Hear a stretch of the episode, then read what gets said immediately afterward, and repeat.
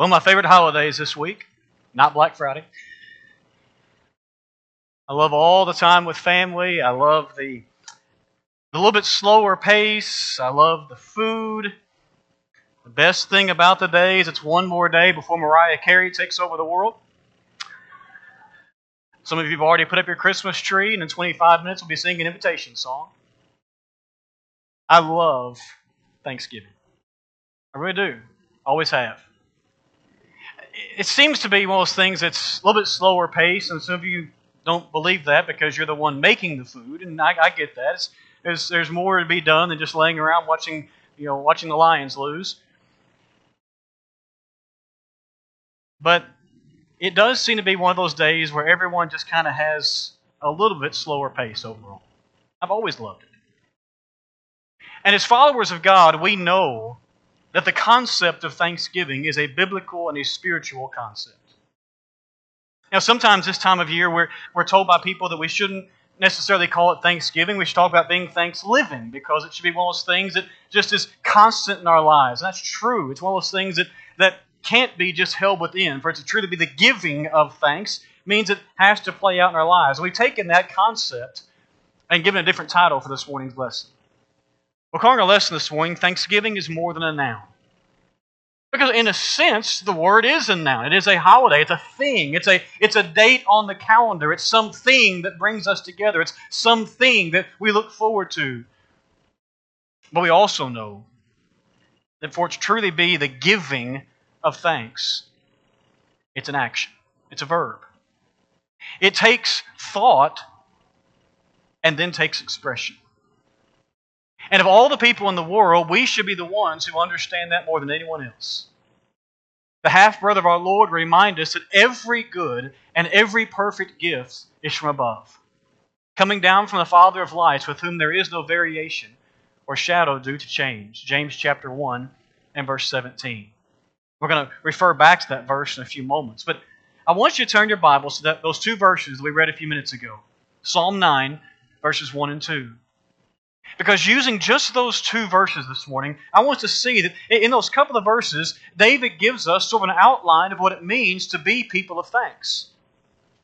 And since this is poetry, and since in those two verses there are four lines, we're going to make one point from each of those four lines. We're going to have four observations this morning about what it means to have true gratitude, true thanksgiving. If, you mark in your Bible and want to write these out to the side, just a reminder of what it means to, to have and to be people of thanks. First of all, consider there must be a depth to our thanks. As David begins this poem, he writes, I will give thanks to the Lord with my whole heart. Now, if you were to translate the last part of that verse, you could actually translate it this way with my entire inner being. Because you know that the word heart in Scripture really means that, that inward stuff, things like our thinking and our will and our emotion. It's all that, that inward stuff that, that we talk about. We talk about the, the heart of the matter. And that's what David is saying. That's what the Hebrew actually means. With, with everything that is within me, all of that inward stuff, I will give thanks to the Lord. Now, I want you to keep that phrase in mind, and I want you to tie it in your thinking to one of the most famous things Jesus ever said. You recall in Mark chapter 12, Jesus was asked, which is the great commandment of them all? Or you could translate that, which is the chief commandment of them all. Of all the commandments that are in the Old Testament, the Ten Commandments, the rest of them in Exodus, all those found in Leviticus, all those restated in Deuteronomy, of all those 600 and something commands, which one is the chief one? And you remember that Jesus gave them a twofer, right? The second one, he said, is you shall love your neighbor as yourself. But what was the first one he said, the one that that was like? You shall love the Lord your God with all your heart, with all your soul, with all your mind, with all your strength. And then he said, This is the first or the chief commandment. That word all just kind of jumps off the page, doesn't it? In each of those cases, all your heart, all your soul, all your mind, all your strength. And it's interesting that in that statement that Jesus gave, three of those four, everything but strength, is an inward thing heart, soul, and mind. That's the idea, tie it back to Psalm 9. That's the idea behind what David is saying when he says, I will give thanks to the Lord with my entire inner being, with my whole heart. If it's true that we're to love our God with everything that is within us, then does that not tie to our giving of thanks to Him? Because it comes from within. It comes from a disposition that says, I want to give thanks because I know from whom my blessings come. Now, it's true that sometimes to give thanks with our whole heart can be difficult. I think every one of us, we're honest, will say, you know, I, have struggled with that at some point. Maybe I struggle with it a lot. Sometimes it's because of, of sin. You know, we're commanded to be thankful, and sometimes we have sin in our lives, and it causes us to, to not be thankful, or that's the sin we're committing. But just for just for right now, let's set that aside for a moment and say, just practically speaking, sometimes we struggle to be thankful with everything that we have. Maybe we're just distracted. Maybe we're just not feeling very grateful in the moment. Maybe we just don't see certain things in the moment. It's true that happens. But I think it's also true, and I think we all know it hopefully from experience, that when that happens, one of the best ways to begin to move past that is to just keep giving thanks. Is to see a few things, to see a handful of things, and to realize that as I give thanks for those few things, I begin to be more and more and more grateful for more and more and more things, and then it becomes with my whole heart. It's not fake it till you make it, because hopefully you're not faking it. But it may be more along the lines of acting your way into a better way of feeling where I know what I'm supposed to be doing, as I begin to act on that, I begin to feel that deeper gratitude. There is a depth in true thanksgiving because it comes from the whole heart. But also, there is a delineation. I sometimes wonder if when we sing the word, the, the song, excuse me, count, count your blessings, I sometimes wonder if the second line of Psalm 9.1 wasn't sort of in the back of the mind of the author. We sing that song, Count Your Blessings, and, and David in that line says, I will recount all your wonderful deeds. Now, sometimes when we sing the song Count Your Blessings, we have a sermon about that particular song or something, we'll be reminded that it's really impossible to do that. But it may not be, I mean, in Psalm 9, that David is saying, I'm going to recount literally every last single thing God has ever done. Because if you read the entire poem, David sort of focuses in on a couple of areas of his life. He talks about dealing with enemies, he talks about God raising up the oppressed, and some things like that. And so, what he may mean in the context of the poem is, I'm going to recount all the wonderful things that God has done in those areas of my life. But here's the thing even if that's what he meant, would that not become a really long list really fast? If we really begin to think even about a particular circumstance, or even begin to think about a, just a particular thing in our life, begin to think, okay, what can I thank God for about this? That list can get really, really long, really, really fast. Because every good and perfect gift, that sounds familiar, almost like something we quoted a few minutes ago, is from above. That's where we come back to James 1, verse 17. Every good thing we have is from Him. And so there are times in our lives where that's easier than others. There are times it's easier to, to make a list, if you will, to think about it. And it's also a reminder of what Paul would say in 1 Thessalonians 5 and verse 18. Paul did not write, he did not write in that verse, give thanks for all circumstances. He wrote, give thanks in all circumstances.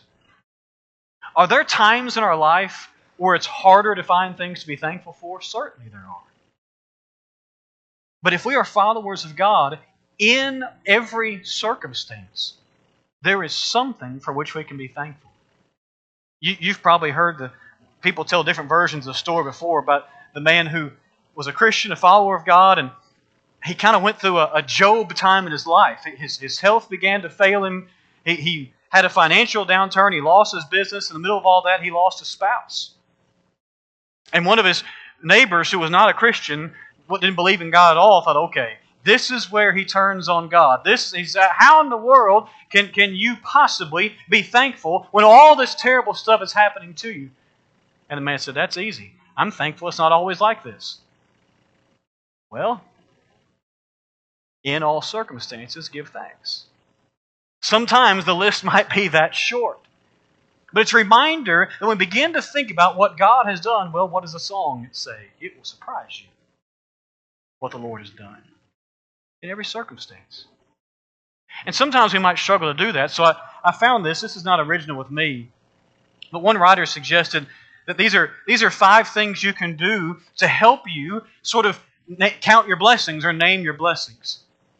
He said, first of all, you need to remember. That is, maybe actually write down God's blessings in the moment or in a particular circumstance. Maybe there's a, a part of my life where I really struggle to be thankful. So maybe I need to actually remember and write down here is where God has blessed me. Here is what God has done or what God has withheld that has helped me in this. He said, second of all, we need to refocus. And what he meant by that was we need to spend more time in the Word of God so that we're seeing the world through the lens that God would have us, have us see it through. As we focus on the Word of God, it refocuses the things that we see that we should be thankful for.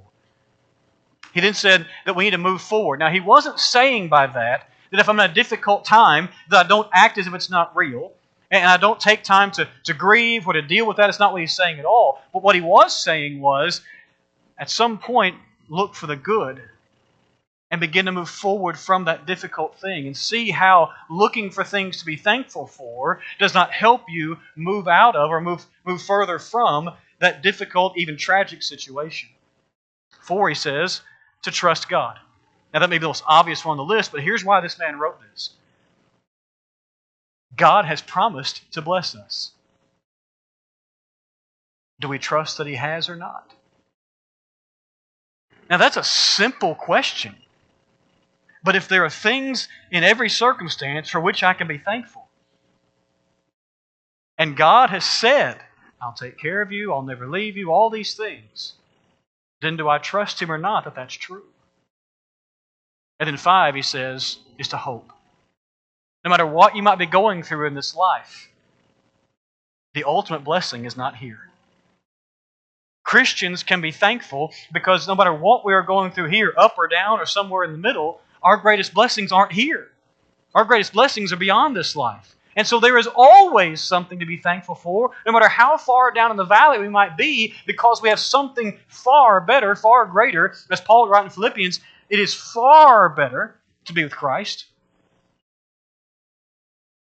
Do we ever count our blessings?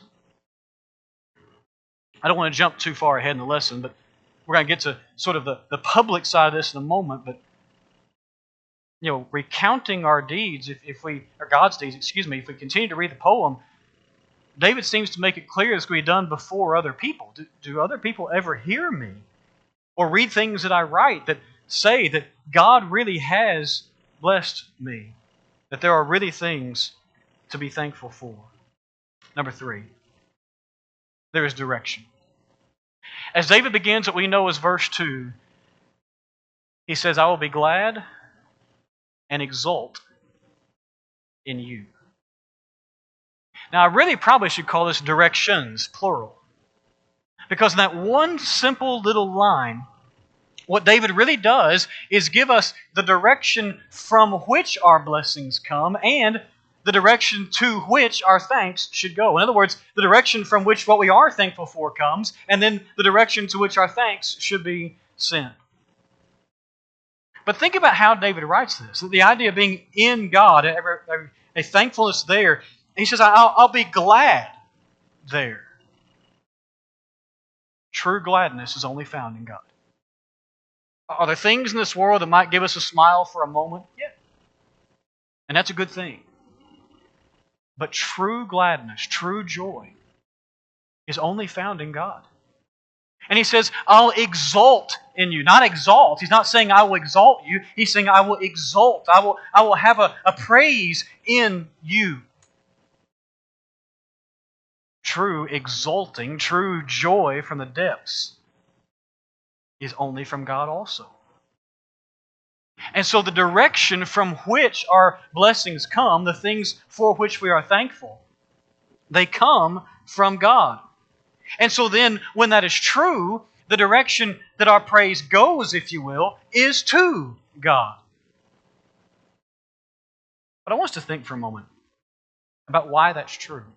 And, and there's, you could write entire books on this subject, but this is meant to be sort of a, a simpler lesson, just an encouraging lesson. So let me give just a couple of reasons why that is true, that, that God is the, the basis for things, but also then why our, our true gladness and true joy is sent to Him in thanks. One reason is because God transcends everything of this life for which we can be thankful. If there is anything in this life for which we're thankful, and that's fine, God is greater than that. In fact, God gave it. If there is any word of encouragement we receive from someone else, God is greater than that. In other words, any blessing we have, God transcends that blessing. And so then the only proper direction for our thanks is to Him because He has transcended that for which we are giving thanks. But then this is also true, we've already mentioned it, because our greatest reason to give thanks is only because of Him, our hope of heaven. In fact, in this very same book of the Bible, in Psalm 39 and verse 7, the same penman, David would write, My hope is in you. You tie those two concepts together, and it's no wonder then that the writer of Hebrews in the New Testament tell us that hope is a sure and steadfast anchor for our soul. The thing for which we should be most thankful is something that far transcends this life. It's not just, quote unquote, what helps us make it through life. It's what helps us to remember there's a life beyond this one. And only God can give that blessing. Only God can give that level of hope. And so then the praise that we have goes toward or to Him. But it's based on what He has already given to us. And so what then happens as these two lines come to a close, two verses come to a close, is a very, very natural outflow as David talks about a declaration. If, if all these blessings are from God, if, if, if we're thanking God and all those things, then as someone who loves God, as someone who's writing this poem and all, all these things, it's almost as if David says, I just can't hold it in anymore. I will sing praise to your name. God's people have always been thankful people, but God's people have also always been singing people. And part of that is tied to our gratitude. It's tied to the fact that we're thankful for what God has given to us. And we just, it's, it's as if we just can't hold in anymore. I want to think about this as far as sort of public thanks, if you will, from a couple of different angles. Because we know the New Testament teaches us to be people who are thankful, and in fact, who express that gratitude in, in song.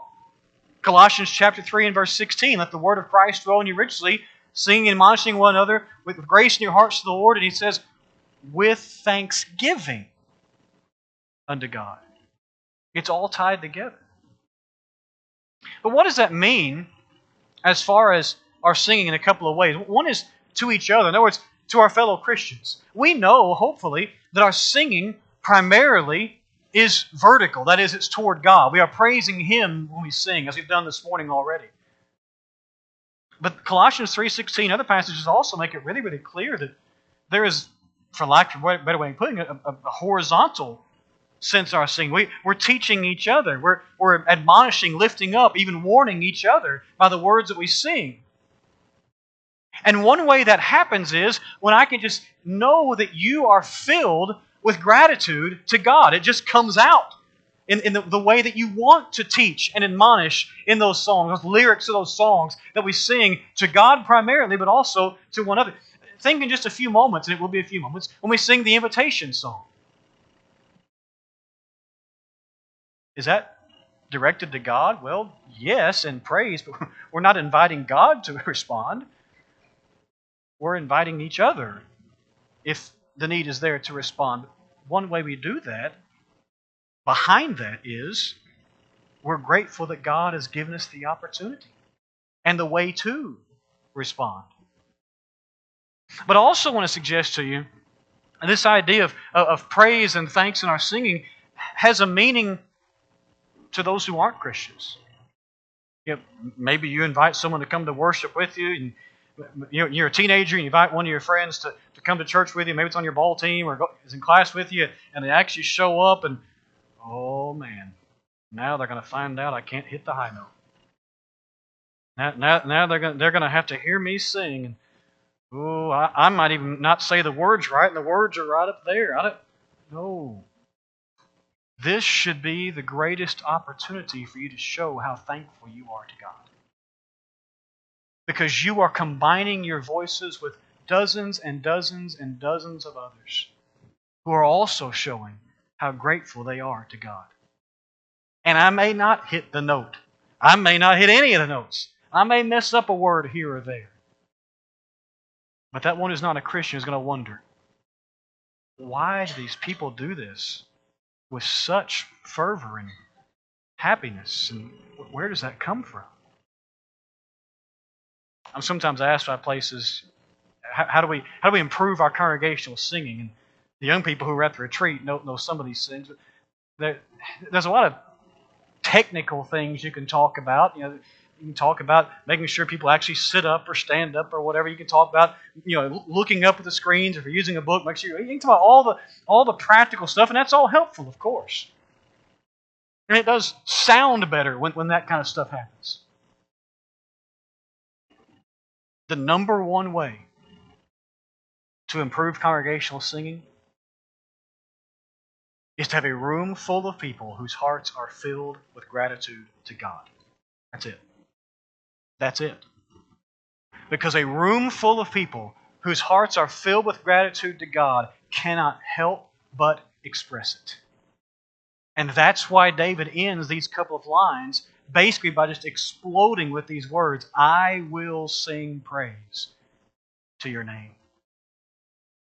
I'm told that you can translate the phrase Thanksgiving Day into various languages loosely and it will loosely translate to the day of action of thanks. And we, you know, whether it's true or not, we know it's the case. Because if thanksgiving is never expressed, then it's not really thanksgiving. It's not really the giving of thanks. God's people, of all people, should know that thanksgiving really is more than a noun, it's an action. It's something that must be thought and then expressed. For all that God in mercy sends, for health and children, home and friends, for comfort in the time of need, for every kindly word and deed, for happy thoughts and holy talk, for guidance in our daily walk. In everything, give thanks. For beauty in this world of ours, for verdant glass and lovely flowers, for song of birds, for hum of bees, for refreshing summer breeze, for hill and plain, for streams and wood, for the great ocean's mighty flood. In everything give thanks. For sweet sleep which comes with night, for the returning morning's light, for the stars glittering in the sky, for these and everything we see. O Lord, our hearts we lift to Thee. In everything give thanks. We should be the most thankful people on the face of the earth. And that thanks should find expression. Have you taken time to actually do what the name of the holiday says? To give thanks. The ultimate way we do that is by giving God exactly what Jesus said in Mark chapter 12 all of our heart, all of our soul, all of our mind, all of our strength? Have you given God your all? He's done more than we could ever name. And all He asks of us is to live for Him. If you haven't given Him your life, or if you aren't living that thankful life honoring Him, will you come? Always stand and sing to encourage you.